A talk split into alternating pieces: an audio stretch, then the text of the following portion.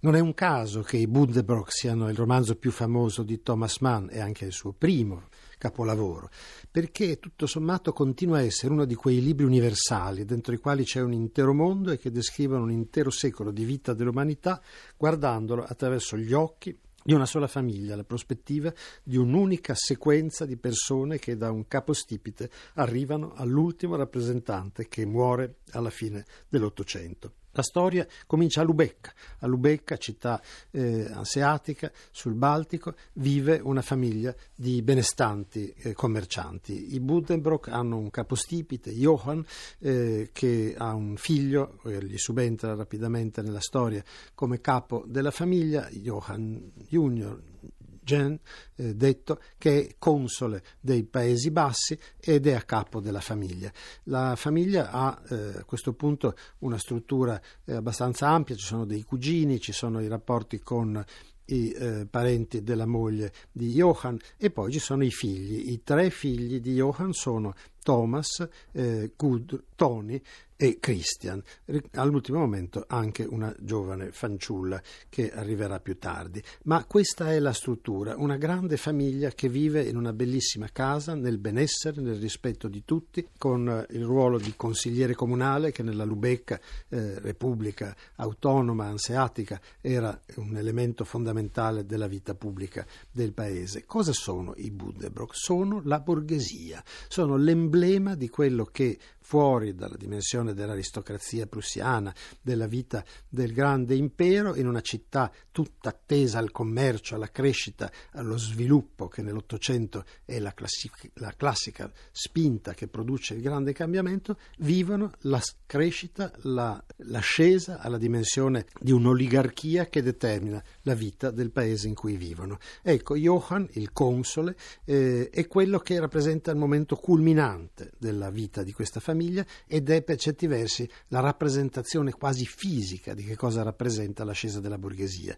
Non ci sono intorno a lui cose predeterminate, tutto deve essere costruito con la capacità del singolo. La borghesia non è l'aristocrazia, non eredita dal mondo il titolo, la nobiltà, il sangue blu. La borghesia deve giustificare giorno per giorno la propria presenza con la propria capacità. Soltanto il merito è quello che darà a questi personaggi la capacità di autoaffermarsi nella vita e nella società.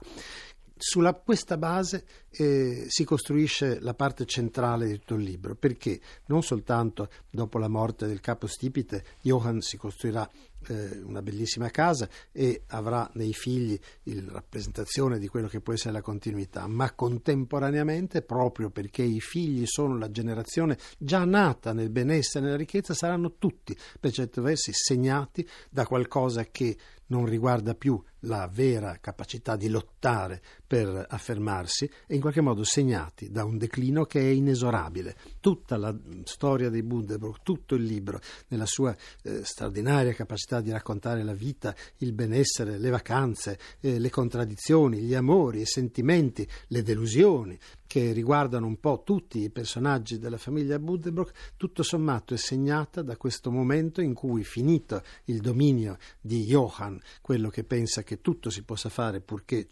purché ci sia la volontà di proseguire, piano piano subentra, dicevo, una sorta di malinconia che riguarda tutti i personaggi, ognuno dei quali a suo modo rappresenterà lo strumento e il momento di declino della famiglia. Per prima, per certi versi, Tony, la bellissima Tony, che è quella che prima si sposa con un personaggio assolutamente inopportuno, che però il padre l'ha quasi costretta a sposare, che è un approfittatore che si mangerà la sua dote e alla fine fallirà miseramente lasciandola nella miseria dopo averla trattata malissimo con una figlia a carico. E poi un secondo matrimonio, anche questo ancora più sfortunato, con il mediocre Permaneder, un personaggio, dicono loro, meridionale per forza, viene da Monaco, eh, per loro assolutamente insopportabile, banale per certi versi, ma vivace, brillante, pieno di vita, che però lascerà assolutamente eh, senza parole eh, Tony quando verrà scoperto sulle scale ad abbracciare una cameriera. Era questo che non funzionava? No, la realtà è che Tony può vivere solo a Lubecca,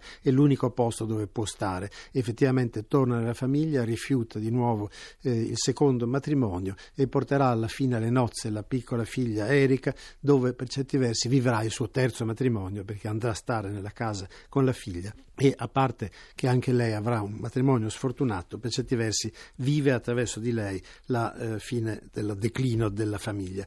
quello che eh, porta avanti la vita, le tradizioni e soprattutto eh, il benessere della famiglia è il primogenito Thomas, di salute malferma, ma mm, fortemente affermativo anche lui, un po' come il padre, riesce a un certo punto a diventare anche senatore di eh, Lubecca, carica importantissima, però sarà anche lui colto a un certo punto dalla malinconia del declino, finirà per non occuparsi più che tanto dei suoi affari, morirà improvvisamente improvvisamente dopo aver capito che un, ancora una volta le cose sono andate male e che di fronte a un destino di declino non si può opporre nulla, ha una sorta di crisi mistica e subito dopo, dopo un'estrazione dentaria, muore. Ecco, restano al mondo Christian, che è un uh, perdigiorno eh, trascinato da avventure, eh, sempre dietro alle donne, ma malgrado si sposi a un certo punto finisce in una casa di cura e finirà pazzo. E soprattutto Tony. Tony è quella che alla fine scriverà l'ultima parola nel libro perché anche il figlio di Thomas, l'unico eh, erede che potrebbe eh, comparire sulla strada dei Buddenbrook, in realtà è anche lui uno che sta dirazzando. Se il compito della borghesia è quello di autoaffermarsi, di avere sempre la capacità di vivere eh, al di sopra di quello che erano i limiti della generazione precedente, Hanno, l'ultimo erede, è un giovane intellettuale raffinato e musicista, vive completamente al di fuori di quelli che erano i valori della crescita continua del patrimonio del denaro, non ha nessuna spinta all'autoaffermazione, è insomma fin da giovane uno che accarezza l'idea della morte, della scomparsa, dell'auto-annichilimento. E piano piano questo riesce a ottenere, malgrado sia giovane e per certi versi forte, dopo una composizione musicale particolarmente straordinaria, un po' come accadrà nel dottor Faustus, prende il tifo e muore. Ci saranno soltanto tombe alla fine di questa storia